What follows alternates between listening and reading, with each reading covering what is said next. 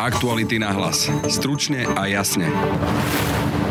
Pandémia už udrela plnou silou a Slovensko, okres po okrese, čoraz viac černie. Vládna koalícia sa preto rozhodla pritvrdiť. Ponovom by mali mať zamestnávateľia právo vyžadovať od zamestnancov predlženie COVID pasov a rovnako tak toto právo získali aj reštauratéri, kaviarníci či organizátori hromadných podujatí. Očkovaní v čiernych okresoch dostanú väčšiu slobodu a polícia zasa silnejšie právomoci.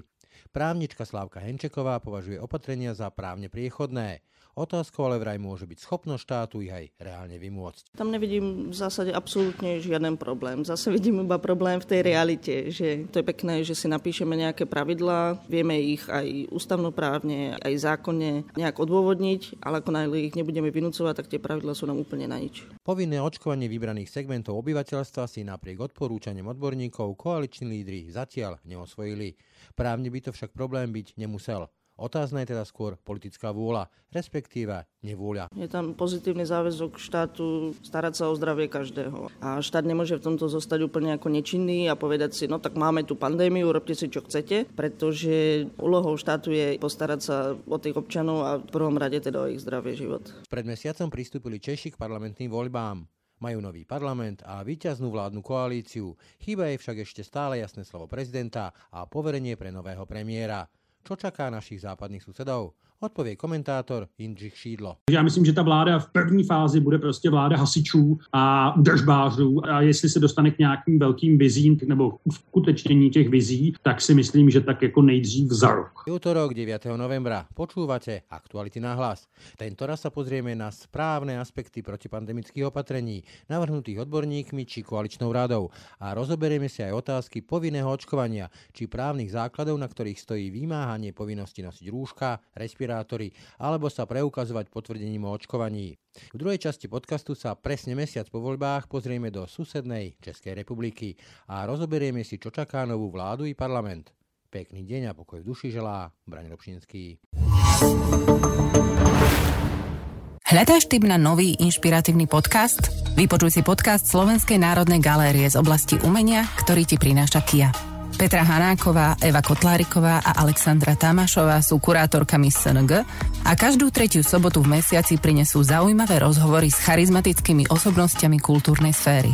Podcast Slovenskej národnej galérie ti prináša Kia, značka, pre ktorú je umenie inšpiráciou. Počúvaj už od 16. októbra na všetkých známych streamovacích službách. Takže na úvod citát, a to priamo od predsedu vlády Eduarda Hegera. Počet nakazených e, prúdko stúpa, Slovensko sa farbí na černo, rozhodli sme sa preto konať motivačne, ale aj prísne zároveň. Na količnej rade sme sa zhodli, že očkovaní a tí, čo prekonali COVID, budú v čiernych okresoch môcť navštevovať reštaurácie či ubytovacie zariadenie. Všetko za pravidelných kontrol dodržiavaných opatrení. No a verím, že prevádzky budú rozumné a nebudú riskovať tvrdé sankcie pri obchádzaní povinnosti. Toľko Eduard Heger. No o tých právnych aspektoch týchto pandemických opatrení sa budem rozprávať so Slavkou Henčekovou. Dobrý deň. Dobrý deň asistentkou poslanca Benčíka. Takže poďme si to rozmeniť na drobné. V tých čiernych okresoch budú môcť e, zaočkovaní chodiť e, do kaviarní, krčiem, pubov, na rôzne podujatia, nezaočkovaní nie. Takzvané 2G, ako tomu hovoria Nemci, to znamená očkovanie alebo prekonanie covidu a potvrdenie. Už si viem predstaviť, že prvé reakcie budú diskriminácia, že delíme spoločnosť na očkovaných, neočkovaných. Právne je to teda prechodné? Tam bolo veľa aspektov už v tom citáte. Ten prvý, ktorý ma ako zaujal, bolo za pravidelných kontrol a ten ma zaujal ako úplne najviac, pretože to je to, kde najviac narážame. Nekontroluje sa a v tom zlyhávame. Nie sú na to kapacity, možno na to niekedy nie je ani vôľa a potom musíme tomu prispôsobiť aj tie pravidla. Ja si nemyslím, že je to diskriminačné, funguje to aj v iných krajinách a myslím si, že je to možné takto to nastaviť, ale narážame tam opäť na tú realitu sme schopní to skontrolovať a keď nie sme schopní to skontrolovať, tak musíme tú realitu zohľadniť. Aby sme potom nedopadli tak, že my síce nastavíme proste v tom čiernom okrese nejaké pravidlá, ale nebudeme ich vedieť vynúcovať a dopadne to tak, že celý ten čierny okres bude otvorený. De facto. K tomu vynúcovaniu zase odcitujem, že ak sa osoba odmietne preukázať COVID pasom a svojou totožnosťou, tak prevádzkovateľ alebo organizátor bude mať povinnosť jej odmietnúť vstup prevádzky alebo na hromadné podujatia. Ak osoba poruší opatrenie vydané UVZ, to sú napríklad tie rúška, respirátory, tak prevádzkovateľ a organizátor bude mať právo vykázať ju z priestoru alebo podujatia. No a tam vieme si to predstaviť, videli sme to v tom eh, Lidli v Piešťanoch, že musí sa volať polícia, Dodám zase, že UVZ a policie budú mať nové oprávnenie a to na mieste udeliť blokovú pokutu alebo uzatvoriť podnik toho právneho aspektu sa teraz pýtam. To znamená, že keď tam príde niekto z UVZ a povie, že nechcete vyhodiť tých nezaočkovaných, tak vám zatváram v tejto chvíli podnik. Je to príchodné? Je. Tam nevidím v zásade absolútne žiaden problém. Zase vidím iba problém v tej realite, že kto skontroluje toho prevádzkovateľa. Čo keď ten prevádzkovateľ proste nechce tých ľudí vyhodiť a bude tam stále stáť niekto ako z policie alebo niekto z UVZ? Nie, potom to funguje cez tie masné sankcie. Ak ich bude mať kto udelovať, tak áno. A ja som za to, aby sa samozrejme udelovali, pretože to je pekné, že si napíšeme nejaké pravidlá, vieme ich aj ústavnoprávne, aj zákonne nejak odôvodniť, ale ako náhle ich nebudeme vynúcovať, tak tie pravidlá sú nám úplne na nič. Ale keď sa vrátim k tým právnym aspektom, tak videli sme to zase v tom Lidli povestnom. Ten argument je, že to sú nulitné opatrenie, to je obľúbený argument Štefana Harabina, že je jednoducho, že to nie je v ústave, respektíve nie je to na základe zákona, ale je to výhľaškou. To je v poriadku? Poriadku je to, že nie všetko musí byť napísané v zákone a už vôbec nie v ústave. A oni tam teda používajú argumenty, ktoré sú vytrhnuté z kontextu a nie sú úplné a hovoria, že povinnosti podľa ústavy môžeme stanovovať iba zákonom, čo nie je pravda. Aj na základe zákona, myslím, hej? Na základe zákona, samozrejme. A na základe zákona znamená vyhláškou, ktorá je vydaná na základe zákona. Napríklad príklad e, vyhláška o cestnej premávke, že sa udelujú pokuty a spásy, prekročenie rýchlosti a podobné veci na základe vyhlášky, hej? Presne tak, ale tá vyhláška musí byť byť vydaná na základe zákona v tom zmysle, že ten zákon musí dávať nejaké presné medze, čo možno stanoviť v tej vyhláške a nesme to nejak zasahovať do základných práv a slobod, respektíve keď to zasahuje do základných práv a slobod, tak tie medze musia byť jasne vymedzené v tom zákone. A ja teda som po tom, čo už nastala novela zákona o ochrane verejného zdravia na jeseň minulého roka, tak som nenašla ako nejaký závažný dôvod, kde by to nesedelo. Ako... Nemám pravdu Robert Fico, ktorý teraz aktuálne vo videu hovoril, že mal byť urýchlenie o tom rozhodnúť ústavný súd. Sú tam už podnety od generálneho prokurátora Maroša Žilinku a stoja myslím od jary. Neviem prečo a príde mi to tiež pomerne ako zvláštne, že sa na to rozhodnutie ústavného súdu pomerne čaká a nie som si istá ako čím. Chyba? Chyba koho? No, tak ne... Ústavných sudcov, že nezvážili, že... Niektoré veci ako trvajú. Neviem, či je to chyba. Myslím si ale, že už asi časom by bolo dobre nejaké rozhodnutie vydať, ale za chybu to nepovažujem. Potom ten ďalší argument, keď už príde policia, povedzme, že si namodelujeme situáciu, že nezaočkovaní sú povedzme v tom podniku, v tom čiernom okrese a prevádzkovateľ to nerieši, príde tam policia alebo niekto si zaočkovaných ich zavolá. Ten ďalší argument je, že nemáte právo nás kontrolovať, nemáte právo od nás žiadať preukazy totožnosti a podobne. Videli sme to zase v tom Lidli. Ten argument proti je v čom? Ten argument proti je v zákone. Napríklad v zákone o policajnom zbore v tomto prípade alebo v zákone o obecnej policii, že ako náhle sa niekto dopúšťa priestupku a je to potrebné na prejednanie toho priestupku, tak policajt má právo zisťovať totožnosť tej osoby, alebo potom by asi ťažko vypisoval nejakú pokutu alebo postupoval niečo na úrad verejného zdravotníctva, keď nevie, o koho ide. Ešte keď sa vrátim k tým vyhláškam a ústavnému súdu, tak e, Marian Kotleba teraz vyťahol taký argument, že vlastne tie vyhlášky sú protiústavné, lebo už v 94. o tom rozhodol ústavný súd. To ale podľa vás nesedí. Už nesedí to, že v 94. rozhodol o pandémii ako ústavný súd. Hej, to už ako na prvé počutie. Predvídavý. Bol veľmi predvídavý. Je tam pravda, že také rozhodnutie tam je nejaké z 94. ktoré vydal ústavný súd, ale týka sa úplne iných vyhlášok. Jednak. Myslím zdravotné poistenie. Týka sa to vyhlášky ministerstva zdravotníctva a hradenia, áno, poskytnutia ako zdravotnej starostlivosti a ako sa hradí zo zdravotného poistenia. To gro tej argumentácie je tam v poriadku, ale to gro tej argumentácie vôbec neznamená, že by tie súčasné vyhlášky boli akokoľvek protiústavné. Čiže nie je vyhláška ako vyhláška, hej, nie je to per analogiam. To gro tej argumentácie je, že medzi základných práv a slobod môže stanovovať iba zákon, to už sme si hovorili. A v tomto jednom prípade, ktorý vtedy v 94. rozhodoval ústavný súd, to nebola úplne pravda. Ten zákon iba povedal, že všetko sa určí vo vyhláške a žiadne iné podrobnosti tam nedával. Takže ako tie medzi základných práv a slobod neurčil. Kdežto tie vyhlášky úradu verejného zdravotníctva sú na tom úplne inak. Sú vydávané teda na základe toho zákona o ochrane verejného zdravia a ten presne stanovuje, čo tam ten úrad verejného zdravotníctva v tých vyhláškach môže stanoviť. Takže medzi základných práv a slobod sú dané zákonom, na základe toho sú vydávané vyhlášky a vôbec sa nedá aplikovať ten nález 94.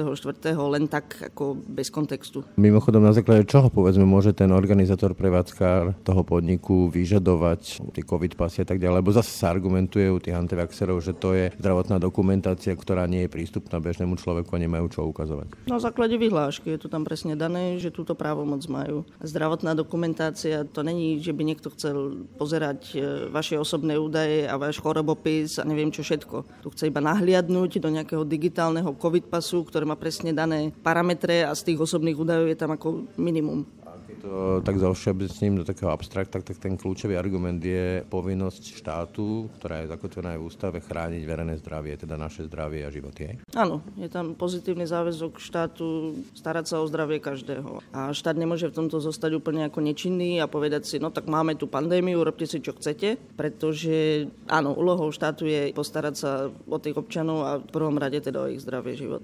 Zamestnávateľ má právo žiadať COVID pasy? Ako som to študovala, tak v súčasnej dobe nie. A tá úprava bola trošku iná, keď bol vyhlásený núdzový stav ešte minulý rok a bolo tam teda uznesenie vlády o vyhlásení núdzového stavu a potom bola vyhláška úradu verejného zdravotníctva a tam tedy tá možnosť bola. Bola kontroverzná, tie právne výklady tam boli všelijaké, či to je v poriadku alebo nie, ale v súčasnosti nič také nemáme.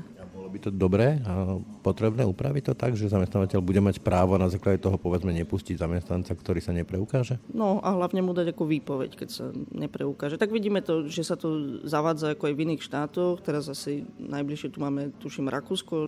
Je to skôr ako politická otázka, či je to dobré alebo nie je dobré. Právne je to priechodné. Zaujímalo ma celkom, že Heger píše, že medzi opatrenia bude, že citujem, ak osoba urazí zdravotníkov alebo sfalšuje COVID pas, tak sa zvýši bloková pokuta na tisíc eur. Ako by sa definovalo to úrazenie? Tak asi tak, ako sa definuje aj dnes, keď sa niekto dopustí nejaké hrubé neslušnosti. Nepotrebujeme mať priamo v zákone napísané, že keď povie túto a túto nadávku, tak e, vtedy je to urážka. Myslím si, že takéto veci sa dajú vyhodnotiť v konkrétnych prípadoch. A inak ale tá pokuta tisíc eur, pokiaľ viem, tak už je možná dnes za ne... 650 je maximum. 659 je maximum a v blokovom konaní je to do tisíc sa to tomu človeku nepáčilo, tak potom v správnom konaní môže argumentovať, hej? V správnom konaní môže vždy argumentovať, samozrejme. Taká tá kľúčová požiadavka mnohých odborníkov je povinné očkovanie minimálne niektorých segmentoch. To znamená tí, ktorí sa starajú v DSS-kách, CSS-kách o seniorov, zdravotníci, to znamená lekári, zdravotné sestričky, možno aj učitelia. Je toto právne priechodné, keby to skončilo na ústavnom súde, povinné očkovanie? Sice máme povinné očkovanie v detskom veku, myslím 10 rôznych vakcín, a pod e, sankciou myslím 330 eur, ak sa nemýlim. Je to tak, máme povinné očkovanie na Slovensku, teda už máme, je to proti tým desiatim chorobám, z toho dve sú aj v dospelom veku, to je tetanus a záškrt. Tá sankcia sedí 331 eur. Na ústavnom súde Slovenskom táto vec už raz bola, čo sa týka povinného očkovania v roku 2014 a tam boli tiež rodičia, ktorí dostali nejakú sankciu za to, že nenechali svoje dieťa očkovať. A vtedy ústavný súd veľmi jednoznačne povedal, že je to v súlade s ústavou, tá právna úprava, ktorá bola a stále je. Takže ústavne prechodné áno, potom boli nejaké veci na Európskom súde pre ľudské práva. Naposledy to bolo, tuším, tento rok proti Českej republike jedno rozhodnutie. to bude. Áno, a prešlo to aj tam, takže právne zatiaľ nevidím žiaden problém, prečo by povinné očkovanie nebolo priechodné.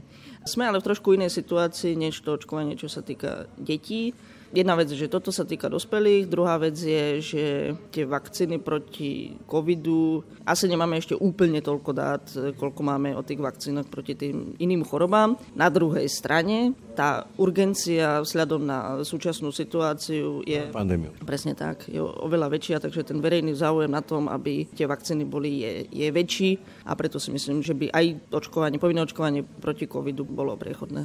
Rozmýšľam, že vlastne ako by to skončilo, keby niekto sa odmietol dať za očkovanie, mali by sme povinné očkovanie. Tam je tá sankcia tých 331 eur. To znamená, že on by povedzme, že zaplatil tú sankciu ako dospelá osoba a potom by, keby sa nechumelo, ďalej by fungoval, lebo u tých detí je tá druhá sankcia že nie sú pripustené do školky, čo je dosť vážna vec. A dá sa analogicky povedzme takto, že nepripustil by, nebol by pripustený do verejných priestorov, to znamená, že mestská hromadná doprava, vlaky, železnice, sadky a podobne? To si úplne neviem predstaviť, ale viem si predstaviť e, tú sankciu v tom, že dostanete výpoveď z nejakého zamestnania napríklad, o ktorej sme sa tu už bavili. Takže v tomto prípade áno, ale nemôže to byť akékoľvek zamestnanie tiež. Musí to byť niečo, kde zase ten verejný záujem na ochrane toho zdravia ako preváži. Takže preto sa to týka napríklad zdravotníkov, učiteľov a teda, ktorí môžu potom tú chorobu ako roznášať ďalej.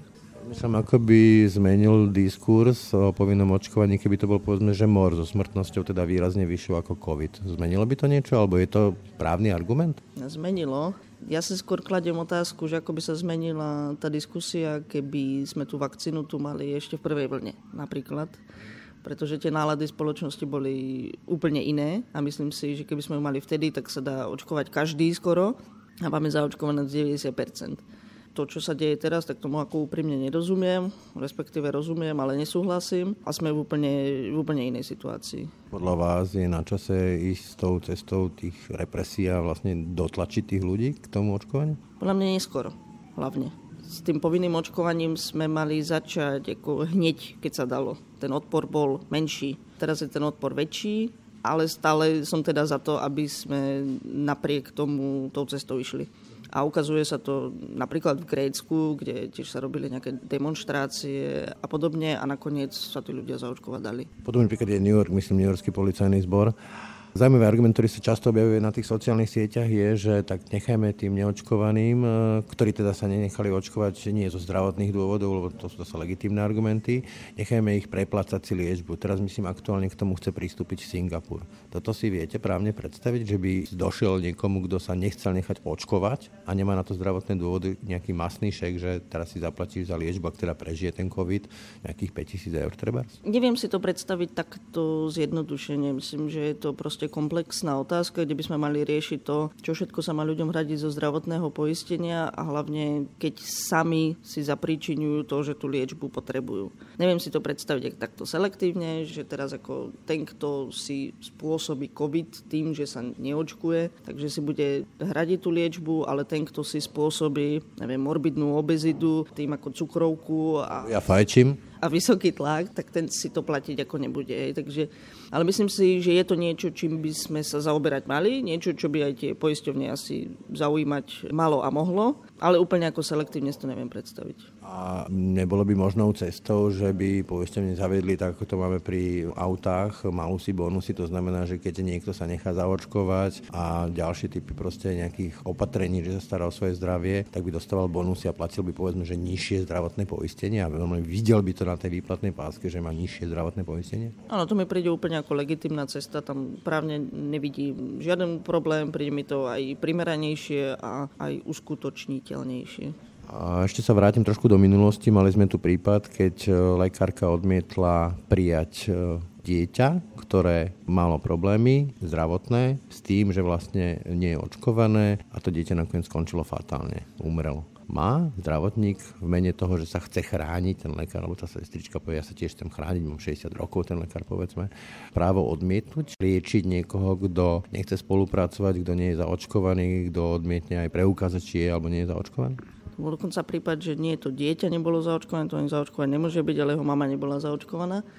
No, nechoďme do extrému. Neko, ani právne nikdy nemôžeme ísť ako do extrému, pretože všetko, čo je extrémne, tak, e, alebo väčšina toho, čo je extrémna, je protiústavná. Takže tu tiež nemôžeme zachádzať do extrému a musíme rozlišovať, čo je to za zdravotná starostlivosť. Keď je to neodkladná zdravotná starostlivosť, že niekomu hrozí smrť alebo nejaká vážna újma na zdraví, tak tú zdravotnú starostlivosť poskytnúť musíme. Vyplýva to aj zo zákona, aj keby to nevyplývalo zo zákona, tak to vyplýva z ústavy.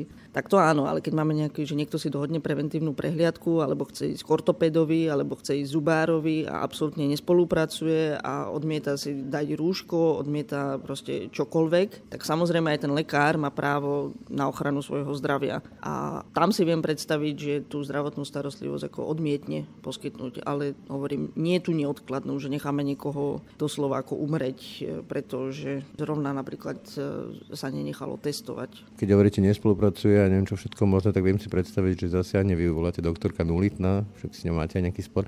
Čo v takom prípade má robiť ten zdravotník? Čo má robiť ten personál? Teraz akom konkrétne? Keď povedzme, že príde niekto, kto chce sa nechať vyšetriť a dojde tam aj s nejakou takouto právničkou a začne argumentovať, že je to protiústavné, nahrávať si to a neviem čo všetko. A nechce si dať napríklad rúško. No pokiaľ to nie je neodkladná zdravotná starostlivosť, tak by som ho neošetrila. No a ak bude robiť teda veľké problémy, tak by som volala policiu, keď začne byť agresívny. A čo sa týka tých nahrávok, tak e, to je potom otázka, či to nie je na nejakú súkromnú žalobu a na nejaký zásah do súkromia. Keď si vás niekto len tak nahráva, ešte to šíri po internete, poškodzuje vaše dobré meno, ešte to nejak prifarbí a podobne. Ja sa ešte vrátim k tomu dodržiavaniu tých e, opatrení, respektíve vymáhaniu dodržiavania tých opatrení. Takou čerešničkou je dnes, povedzme to fitko v Čiernom okrese, ktoré odmieta sa nechať zatvoriť s tým, že oni sú vlastne športové zariadenie a vlastne to môže byť otvorené a že prečo by oni teda mali mať zavreté, keď inde zase športovci športujú a prečo by u nich nemohli robiť tú istú činnosť len pod názvom fitko.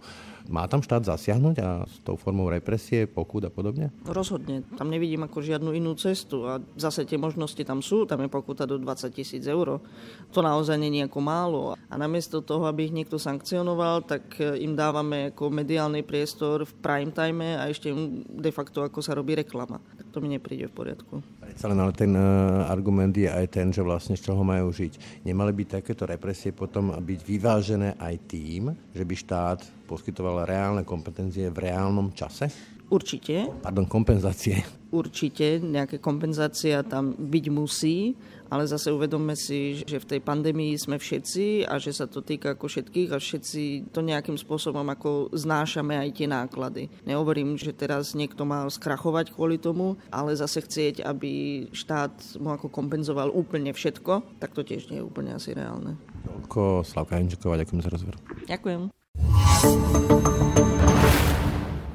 Susedná Česká republika má presne mesiac po parlamentných voľbách nový parlament s väčšinou víťazného dvojbloku koalície piatých strán spolu s Pirátmi a starostami.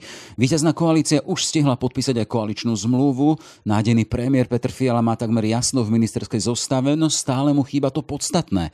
Prezidentské poverenie. Lebo Hlavnou témou povolebných dní bol u našich západných susedov zdravotný stav Miloša Zemana a otázka, či je vôbec schopný vykonávať svoju funkciu.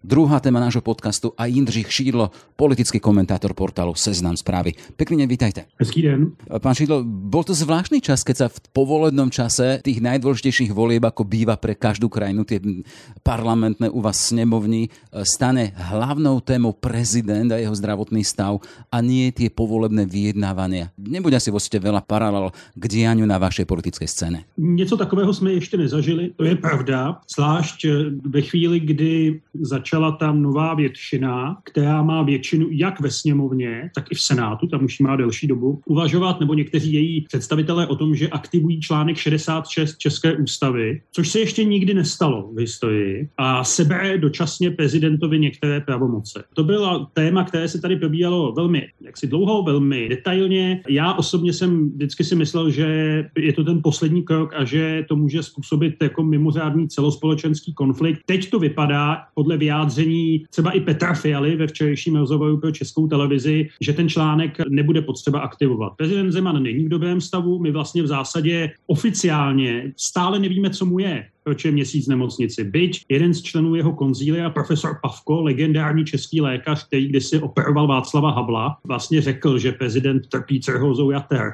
Ale zdá se, že došlo k nějaké jaksi dohodě, že prezident bude ochoten a schopen přijmout demisi Babišovy vlády, to on musí udělat ta Babišova vláda podle ústavy, po ustavující schůzi sněmovny, a pak jmenovat novým předsedou vlády Petra Fialu. To je zatím scénář, který je daný, který se samozřejmě může změnit, ale nepředpokládám to. Pak je samozřejmě otázka, protože pak musí jmenovat prezident i další členy vlády na návrh premiéra. A tam je samozřejmě otázka, jestli prezident nebude dělat to, co v minulosti několikrát, že prostě třeba odmítne nějakého toho ministra jmenovat, protože s ním ním nesouhlasí nebo se mu nelíbí. Takže ještě ta povolební divočina, kterou jsme předpokládali, ovšem daleko větší. Tenhle výsledek voleb je zhruba stejné překvapení jako u vás v roce 2020 vítězství Goja Matoviče. To mi přijde jako dost podobný případ. Tak eh, ještě to nekončí, ale už jsme se významným směrem pohnuli k nové vládě. Spomínali jsme to teda, že stále neexistujúce poverenie pre Petra Fialu. To poverenie a to, že ho dostane, to už je u vás istou vecou? No, ono nic jako pověření v ústavě nenajdete. To je prostě takový zvyk politický, ale to v ústavě prostě vůbec není. Tam jediný ústavní krok, který je, je jmenování předsedy vlády a posléze jmenování vlády. On si to pověření, pokud bychom chtěli to tak nazvat, v podstatě jde o aktivitu a vyjednávací aktivitu, kterou se skládá ta vláda, tak Petr Fiala si ho celkem logicky vzal sám po volbách, protože ta situace těch 108 hlasů v 200 člené České sněmovně je prostě naprosto pohodlná většina. Je to, jestli to dobře počítám, historicky třetí nejsilnější většina, která vzešla z voleb, takže Petr Fiala jak si na nic nečekal, prezidenta k tomu nepotřeboval a pak vlastně prezidenta, který stále tráví čas v ústřední vojenské nemocnici v Praze, postavili před hotovou věc. My jsme trochu čekali, jestli prezident přece jenom nebude hrát nějakou svoji hru, ale je zjevné, že prezidentovi Andrej Babiš řekl, že to nemá smysl. Andrej Babiš se strašně těší do opozice, chtěl by tam být co nejdřív, protože vzhledem k tomu, v jaké situaci teď Česko je, v mnoha různých ohledech, od covidu až po ekonomickou situaci, jak si to vládnutí příští bude nesmírně obtížné a Andrej Babiš s ním evidentně už nechce mít nic společného. Kdy můžeme očekávat to povorení pro Petra Fialu? To jmenování, jako teoreticky by to mohlo být už příští týden. Teď je důležité, aby skončila ustavující schůze sněmovny. Ta začala včera, zítra se bude volit předseda, pak musíte zvolit nějaké výbory a další funkce a v tu chvíli podává vláda demisi po uskončení té schůze. Andrej Babi řekl, že ji podá okamžitě tu demisi, že ji hnedka někam odnese.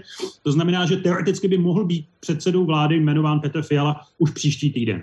Dál bude vládnout Babišova vláda v demisi, to je taky v ústavě dáno, že prezident, tam se používá slovo pověří tu vládu, aby dál plnila své pravomoce. No a pak je otázka, jak dlouho bude trvat prezidentový jmenování té nové vlády. A pak je 30 dní na to, aby ta vláda šla do sněmovny a řekla si o důvěru. Jinými slovy, když to spočítáme, myslím si, že někdy před Vánocemi by Česko mohlo mít plnohodnotnou novou vládu. Spomínali jsme teda, že už ta vládna koalice ten dvojblok piatich stran podpísal včera, teda v pondelok aj koaličnú zmluvu.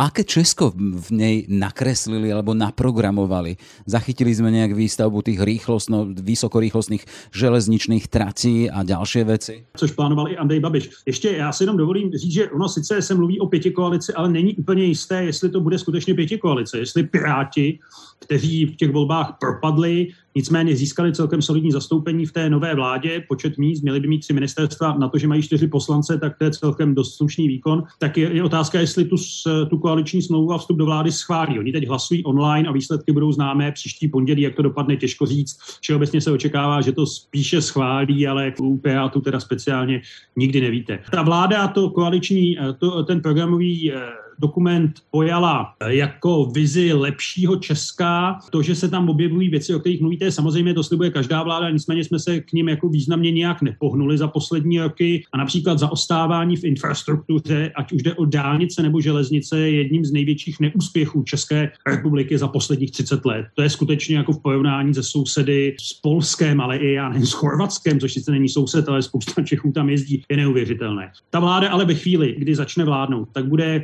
velmi velmi intenzivně muset řešit jednak covidovou situaci, protože ta čísla tady jsou, myslím, skoro stejně špatná jako u vás. No, a přitom ta vláda v žádném případě nechce jít do lockdownu, protože to slíbila před volební kampaní a bude muset řešit ekonomickou situaci. Eh, inflace příští rok bude nějakých 6%, zdražují se pro spousty lidí, speciálně ty, kteří uvěřili těm alternativním dodavatelům energie, kteří pak krachují, tak eh, se velmi zvyšují zálohy na energie, na elektřinu. Jo? To jsou všechno věci, které ta vláda bude muset řešit jako první a je otázka, eh, nakolik jí vlastně zbyde pak čas a prostor pro nějaké dlouhodobé plány. Jo? Protože už jenom třeba proto, že příští rok jsou zase další volby, pro změnu jsou to volby komunální, které jsou pro ty strany vždycky velmi důležité. No a pak vlastně počítáme, že prezident Zeman, byť to stále není jisté, dokončí svůj mandát, tak eh, nejpozději v lednu 2023 budeme mít volby prezidentské. A což je řádný termín. Což zase to, tu zemi uvrhne do nějaké jako velmi, zvlášť jestli bude kandidovat Andrej Babiš, uvrhne do nějaké jako velmi intenzivní kampaně, v které se prostě ta země jako řídí dost komplikovaně. Takže, takže já myslím, že ta vláda v první fázi bude prostě vláda hasičů a držbářů a jestli se dostane k nějakým velkým vizím nebo uskutečnění těch vizí, tak si myslím, že tak jako nejdřív za rok.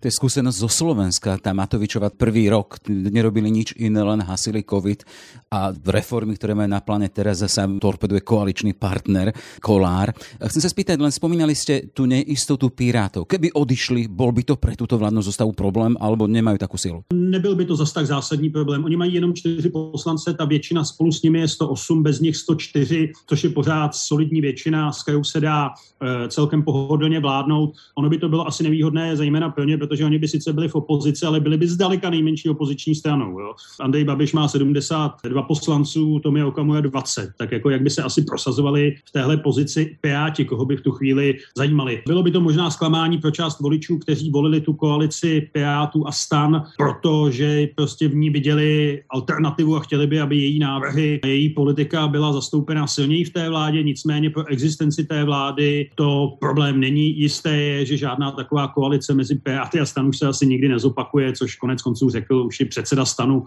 Vít Rakušan, takže to byl jednorázový experiment, na který ti Piráti prostě významně doplatili, to je pravda. Zase starostovia týchto vynieslo do výšav, kde sú však. Poďme k tej opozícii. Spomínali ste teda v tom, len vás parafrazom, že v podstate pre Andria Babiša je tá jeho volebná prehra a odchod do opozície akýmsi darom, hej? Lebo on už spomínal ešte pred voľbami teda, že on končí s politikou, ak mal byť v opozícii. Teraz hovoríte, sa do nej teší? Tak u Andreje Babiše vždycky musíte všechno, co řekne, jako dělit dvěma až třemi. Jo, to je pravda. Ale tady je samozřejmě, jako ta věc, že hnutí ano nikdy v opozici nebylo. Ono od roku 2013, kdy poprvé vstoupilo do sněmovny, tak bylo neustále ve vládních funkcích. Z toho čtyři roky jako zdaleka nejsilnější vládní strana, takže myslím, že řada z těch poslanců zažívá kulturní šok, jo. že bude prohrávat jedno hlasování za druhým a že se k ním ti vítězové budou chovat možná tak, jako se hnutí ano chovalo v době své největší slávy k ním. Samozřejmě všechno závisí na tom, jaká je budoucnost Andreje Babiše. Andrej Babiš se tedy rozhodl, že z politiky neodejde, nicméně všeobecně se tady předpokládá, že Andrej Babiš se bude ucházet o funkci prezidenta. No, ať už předčasných nebo řádných volbách. On se k tomu tak nějak jako blíží, jeho nechává to za sebe říkat své lidi, třeba Karla Havlíčka, Jo? Takže ve chvíli, kdy Andrej Babiš bude rozhodnut kandidovat, tak se celá ta politika ano významně mění, zvlášť pokud by Andrej Babiš neuspěl. Těžko říct, jestli by pak ještě měl vůbec chuť a sílu té politice pokračovat. Kdyby uspěl a stal se prezidentem, což není jisté, ta čísla mu zatím ukazovala, že spíš v tom druhém kole, kam by se asi dostal určitě, by většina hlasů byla proti němu, no tak eh, v tu chvíli by se zase s ANO mohla stát jakoby hradní strana. Takže teď je to všechno závislé, jako celé hnutí ANO je deset let své existence závislé na tom, co zrovna si usmyslí Andrej Babiš, takže tam ten krok, jestli půjde do toho prezidentského souboje nebo ne, je pro budoucnost toho, té strany určující. A bude to ešte skúška opozíciu aj pre áno, hej, ak si spomínali, keď bude zažívať tie neúspešné hlasovanie.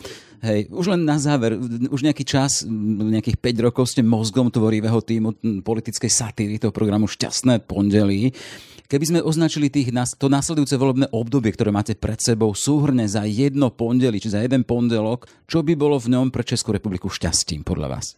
Já si myslím, že to bude nejisté pondělí. A štěstí by bylo, myslím si, kdyby ta, vláda vydržela skutečně čtyři roky, protože jako další otřes v podobě předčasných voleb si ta země podle mého názoru jako nemůže a nechce moc dovolit. A pokud by se dokázala z té éry, kdy ten stát vlastně sloužil jednomu člověku nebo dvěma a jedné velké firmě, kdyby se z ní dokázala dostat do nějaké běžné politiky, v které sice jsou skandály, ale pak ty politici odcházejí, tak eh, myslím si, že by to byl úspěch. Ten opravdu jako politický souboj o směřování další té země, myslím, svedeme až v roce, nebo čeští voliči svedou, já nic vádět nebudu, ale eh, čeští voliči svedou a politici až v roce 2025.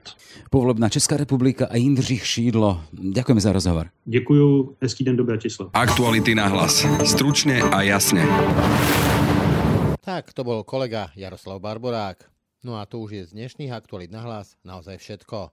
Pekný deň a pokoj v duši praje Braň Robšinský. Všetky podcasty z pravodajského portálu Aktuality.sk nájdete na Spotify a v ďalších podcastových aplikáciách.